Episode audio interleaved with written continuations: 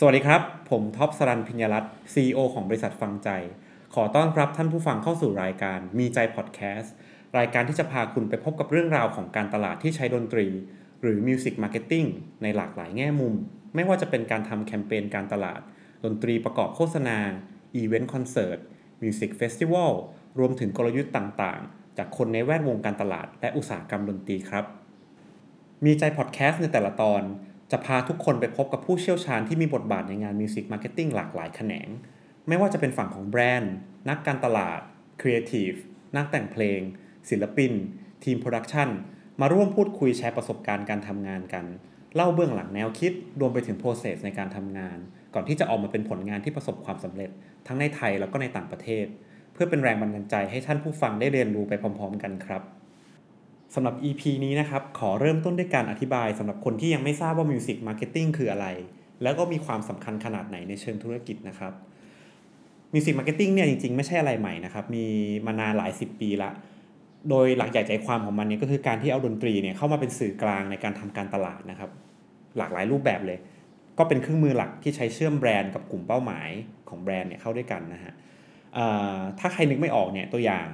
Music Marketing ที่ทุกคนน่าจะคุ้นเคยเนี่ย ก็จะมีได้แก่เช่นการสร้าง jingle นะครับการเอาเพลงที่เราคุ้นหูอยู่แล้วเนี่ยมา cover ใหม่มาเป็นเพลงประกอบโฆษณานะครับ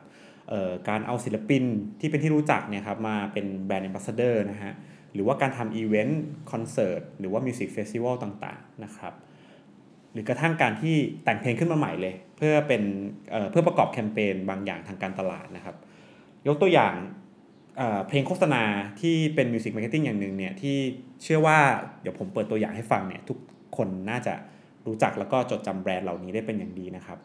เดี๋ยวเราลองไปฟังตัวอย่างของเพลงแรกกันก่อนนะครับ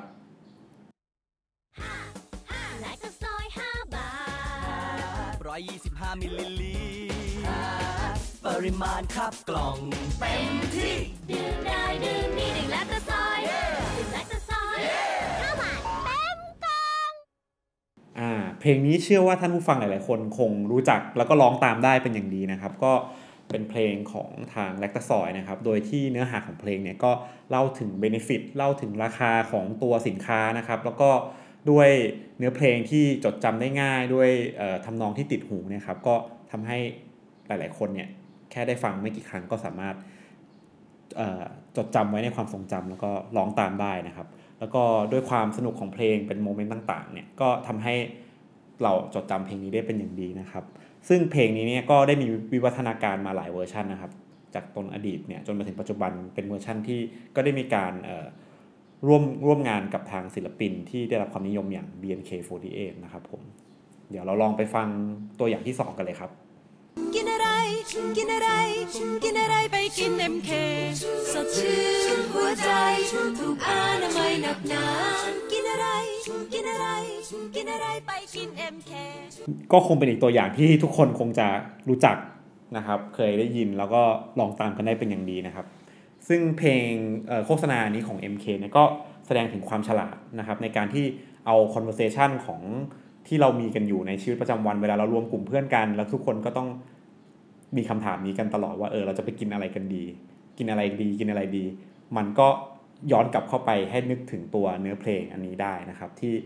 แล้วเราก็อาจจะร้องกันจบปุ๊บแล้วเราก็อะไปกิน MK กันนี่ก็เป็นอีกหนึ่งในกลยุทธ์ของการที่เอาดนตรีเอาเพลงเนี่ยมาใช้แล้วก็ทำให้เกิดแบรนด์รีคอร์หรือการจดจำแบรนด์ได้เป็นอย่างดีนะครับผมตัวอย่างสุดท้ายครับตัวอย่างนี้น่าจะทำให้หลาย ๆ คนเนี่ยย้อนเวลากลับไปวัยเด็กได้นะครับนึกถึงความสุขในวัยเด็กได้เป็นอย่างดีนะครับ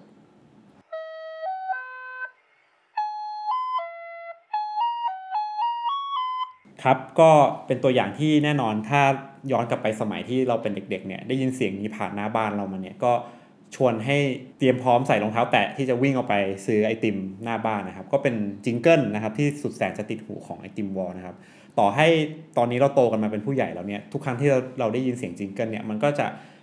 พาเราครับย้อนเวลากลับไป moment ความสุขในวัยเด็กนะครับ ก็เป็น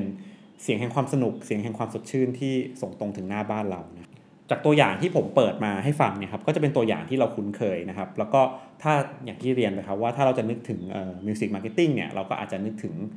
ตัวอย่างอะไรประมาณนี้ แต่ว่าในความเป็นจริงเนี่ยยุคปัจจุบันเนี่ยด้วยความก้าวหน้าของเทคโนโลยีด้วยตัวแคมเปญการตลาดที่มันมีความก้าวหน้า มีความซับซ้อนมากขึ้นเนี่ยจริง ๆ แล้วการทำ music marketing เนี่ยมันสามารถขยายขอบเขตไปได้มากกว่าเพียงแค่การทำเพลงโฆษณาหรือการทำ jingle ครับ ยกตัวอย่างการที่เอาดนตรีเนี่ยมาผสมผสานกับแคมเปญการตลาดในรูปแบบอื่นๆ อาทิเช่น การใช้เรื่องของการศึกษาครับเข้ามาทำแคมเปญการตลาดนี้ก็จะสามารถเชื่อมเชื่อมโยงกับ community หรือว่าชุมชนของนักทำเพลงรุ่นใหม่ ๆ ได้เป็นอย่างดีนะครับ เช่น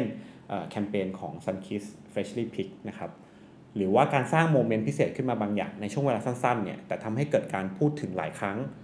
หลายล้านครั้งทั่วโลกนะครับอย่างเช่นตัวทาวิสกอตนะครับที่เขาจัดคอนเสิร์ตในเกม Fortnite ซึ่งใช้เวลาในการจัดคอนเสิร์ตเนี่ยสั้นๆเองครับแค่ช่วงเวลาแค่ 10 นาที แต่ว่าในช่วง 10 นาทีนั้นเนี่ยมีคนเข้ามาชมทั่วโลกเนี่ยเป็นหลาย 10 ล้านครั้ง ยังไม่พูดถึงการที่คนเอาไปโพสต์เป็นวิดีโอให้คนดูอีกเนี่ยก็คือยอดวิวเยอะมาก ทั้งที่ตัว performance จริงๆเนี่ยมันใช้เวลาแค่ 10 นาทีเอง อันนี้มันก็คือเป็นการ amplify หรือว่าการขยายความช่วงเวลาสั้นๆ แต่ว่าได้ผลในกลุ่มหมายที่มันกว้างขึ้นนะครับ หรือว่าการสร้างอารมณ์ร่วม หรือว่าการจำได้หมายรู้เนี่ยก็เป็นสิ่งหนึ่งที่ตัว Music Marketing เนี่ยสามารถทำได้ดีมากนะครับ ซึ่งก็เป็นเทรนด์ในปัจจุบันมากเลยที่หลาย ๆ แบรนด์เนี่ยเริ่มหันมาให้ความสนใจ สิ่งที่เราเรียกว่า Sonic Branding หรือว่าการทำแบรนด์ด้วยเสียงนะครับ ก็คือการที่เราปกติเราทำ branding เนี่ยเรามักจะนึกถึงการทำโลโก้ การใช้สี การใช้ตัวหนังสือ แต่ว่า Sonic Branding เนี่ยมันก็คือนอกเหนือจากการที่เราเห็นแล้วเนี่ยเราได้ยินเสียงบางอย่างด้วย เช่นเวลาเรายกตัวอย่างเราเปิดคอมพิวเตอร์ Macintosh ขึ้นมาเนี่ยมันก็จะมีเสียงตัวบูตขึ้นมาใช่ไหมครับ ซึ่งทุกครั้งที่เราได้ยินเสียงเนี่ยต่อให้อยู่ในบริบทอื่นๆ เราก็จะมันก็จะทำให้เราเกิดการจำได้หมายรู้ว่าเออนี่คือเสียงของแบรนด์ Apple นะครับผมหรือว่านอกจากนี้ก็ยังมีเรื่องของการใช้ Big Data หรือว่า AI เนี่ยเข้ามาสร้างสิ่งที่เรียกว่าคอนเทนต์ที่มัน ถูกสร้างขึ้นมาด้วยคอมพิวเตอร์ที่มันไม่ใช่ใช้คนสร้างขึ้นมาครับ อันนี้ก็จะมีเรื่องของแคมเปญที่ n i กี้เนี่ยทำกับ Spotify ในการที่ทำ playlist อัตโนมัติสำหรับคนที่ชอบออกกำลังกายนะครับ จริงๆ ยังมีกรณีศึกษาแล้วก็มีเทคโนโลยีใหม่ๆ ในโลกของ music marketing เนี่ยอีกเยอะมากเลย เพียงแต่ว่าเดี๋ยวผมจะพาทุกคนเข้าไปเจาะลึกลงรายละเอียด พูดคุยกันทีละแคมเปญเนี่ยใน episode ถัดๆไปนะครับของรายการของเรา ก็ สำหรับ episode ต่อไปครับ ซึ่งจะเป็นเรียกว่าเป็นตอนที่ 1 ของรายการนะครับ เราจะพาท่านผู้ฟังเนี่ยไปพบกับพี่เจเจตมนต์ มละโยธา หรือว่าพี่เจ Penguin Villa ของพวกเรานะครับหนึ่งในผู้ร่วมก่อตั้งค่ายเพลง Small Room ผู้ที่สร้างผลงานเพลงโฆษณาที่ติดหูมากมายนะครับ ก็อันนี้ก็ไม่อยากให้ทุกคนพลาดกันเลยนะครับ ซึ่งทุกคนเนี่ยสามารถติดตามรายการของเรา ในตอนหน้าแล้วก็ตอนต่อๆไปได้นะครับ ผ่านทุกช่องทางไม่ว่าจะเป็นตัวแอปพลิเคชันของฟังใจเองนะครับ Spotify Apple Podcast Google Podcast แล้วก็ YouTube ฟังใจ Channel ได้นะครับสำหรับใครที่อยากพูดคุย คอมเมนต์หรือว่าเสนอแนะแขกที่จะเข้ามาร่วมรายการของเรานะครับ ก็สามารถมาร่วมพูดคุยกันได้นะครับ บน Facebook Page ของมีใจนะครับสะกดแบบเดียวกับชื่อรายการพอดแคสต์ของเราได้เลยนะครับผม มีใจพอดแคสต์ เล่าเรื่องศาสตร์การตลาด ผสานเสียงดนตรีสำหรับตอนนี้สวัสดีครับ